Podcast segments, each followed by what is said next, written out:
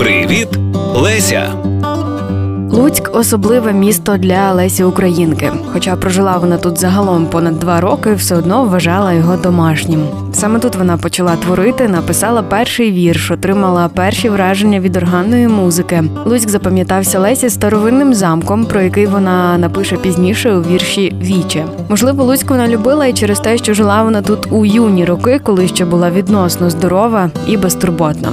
Взагалі, в Луцьк родина Косачів переїхала у 1879-му, бо саме сюди на службу із Новограда Волинського перевели її батька. Що зробила Леся для Луцька, і чи переоцінений або недооцінений, якщо так можна висловитися, внесок Лесі? Ми запитали у Сергія Романова, доктора філологічних наук, завідувача кафедри теорії літератури та зарубіжної літератури ВНУ імені Лесі Українки. О, я думаю, він применшений. Це таке питання доволі, я б сказав, філософське зробити для Луцька. Те, що Леся Українка жила в нашому місті, те, що вона зафіксувала його у своїх текстах, те, що це місто визначило її як е, особистість як письменницю.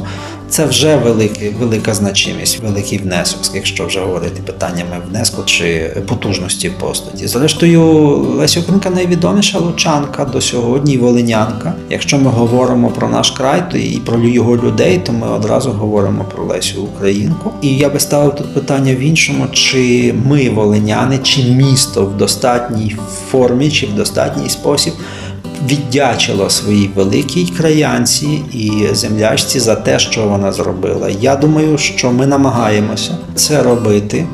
Ще, ще всередині ХХ століття ті з родичів Лесі Українки, котрі вижили, нарікали, що земляки байдужі до письменниці. Це дуже гірко чути і читати. Але на сьогодні, я думаю, ми, українці, і, зокрема, волиняни, спробували віддати хоча б дещицю з того боргу, який ми маємо перед своєю великою людиною. Це і повне зібрання творів Лесі Українки, який зробив університет її імені. До речі, єдиний університет в Україні названий іменем жінки. Це і спогади про письменницю, які підготувала так само Лучанка, Волинянка Тамара Скрипка. Це і ті всі речі, які і далі робляться конференції, симпозіуми, виставки, книги, які роблять волиняни. До сьогодні на сьогодні Волинь є таким центром науки про Лесю Українку, вивчення, популяризації її творчості, її біографії, загалом діяльності родини Драгоманових Косачів. Українці нарешті, волиняни, українці нарешті починають усвідомлювати, що завдання нації не тільки в тому, щоб народити генія, а потім геній вже повинен нації віддати все, включно своїм життям. Завдання нації спопуляризувати цього генія, усвідомити його життя, його творчість, ставати кращими, дорівнюватися до нього і, зрештою, нести ім'я